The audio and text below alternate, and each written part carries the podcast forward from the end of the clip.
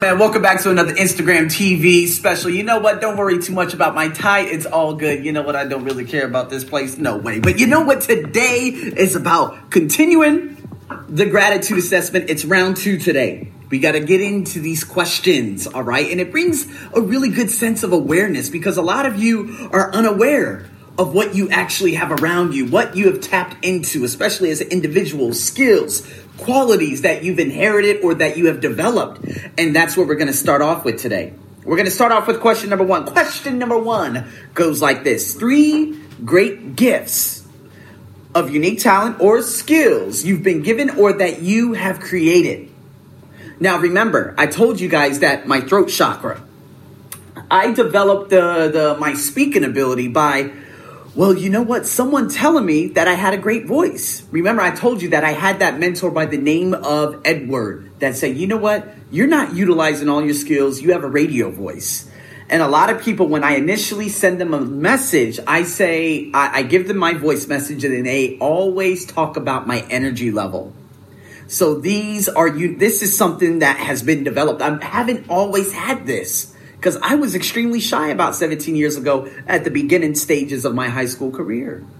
And so, of course, of high school. So, how was I able to develop this? Well, I just started. And you know what? Going into everything and going over the things that I've been through here in Thailand and developing over and over and beginning my podcast at the very beginning, that's how everything began to change. So, I'm so grateful for that. Um, again, other unique, uh, you know, unique skills and talents I've developed has probably been writing. And you know what? I mean, even doing a test preparation course, which I teach out here in Thailand, it's called TOEFL. I just started teaching it again after a year, and now it is by far, it's extremely easy to teach it compared to what it was a year ago. Why? Because my ESL podcast has become a byproduct of who I am and how I teach. So all of these things, the reading, the this, the that, and everything that I teach in terms of my ESL podcast, it has equated over to a massive success in terms of how I deliver my lessons with the test preparation courses. So now I am a complete beast with teaching these test preparation courses. Hey, guys, it's a byproduct of everything. So everything is beginning to unfold the way it should. So let's get into the next question. Three great gifts of knowledge and experience I've been given so far. well, you know what? One thing that really hit home with me, it had to be the dentist that I worked for out there in Australia.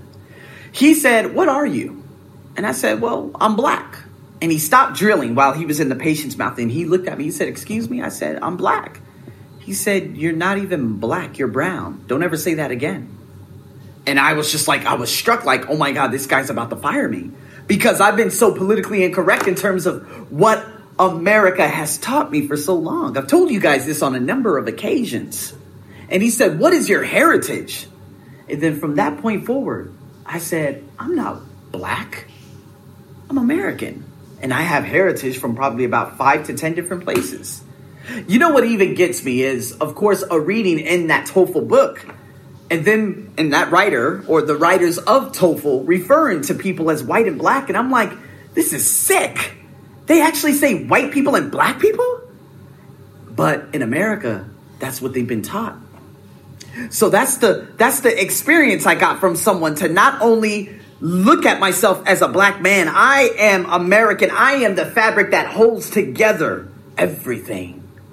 See, you could change that language, that reactive language, and make it proactive. You're not black. You are whatever heritage you are, but you are oneness. People would say you are God force, depending on what religion and what your beliefs are. I'm just saying. It's something to consider. So I want you guys to write down three great gifts of knowledge and experience that you've been given so far. And the last one three ways in which your life is wealthy, abundant, and prosperous. Oh man, honestly, man, to be honest with you, living here in Thailand, it just makes me realize even more how fortunate I am because guess what? Just a couple years ago, not even a couple years ago, before Thailand, what was I doing? Even nine years ago, when I first started off my dental assistant career, I hated my job. I hated the way those dentists treated me. Treated me like dog shit. paid me like dog shit, overworked me, no lunches. And now I'm out here inspired, regardless of all the transgressions and opinions of other people. That's it. The opinions and the monolithic perceptions bestowed on the mindsets of these individuals out here in this country has nothing to do with me, but it has made me realize my true gift and how I can deliver this gift. Oh my God. It's wealthy in all different ways. Let me give you one thing that I'm so grateful for. I was walking over the bridge after, of course, um, working yesterday. Massive storm came in, swept everyone, goddamn floods everywhere. It didn't matter. Took the train home. As I was walking over this bridge, I made a little left hand turn to walk over the main road. There's a little girl walking. She had a backpack. She looked dead in my eyes and gave me a smile. And I was like, I was just like thrown off. I was like, what? She just, just, she was just looking at me. She, just a big smile from corner to corner. And I walked home. I said, oh, that was one of the best smiles I've ever gotten. And you know what? Those little things right there, we take those for granted. We take them for granted. And in that moment, I realized that I am truly grateful for everything, both what both with what you know what society says good and bad. But that right there had to be one of the greatest smiles I've ever gotten in my life because it was genuine. It was from the soul. It wasn't from the heart. It was from the soul. Had to be because it took me off. It caught me off guard. See, right there, man, abundance, people, is everywhere. Prosperity is everywhere. It's at your hands. But it takes someone to show you that it is present. And that's why I listen to, of course, Reverend Michael Bernard Beckwith and so many other people that inspired the hell out of me. And that's what I'm just truly grateful for in this moment.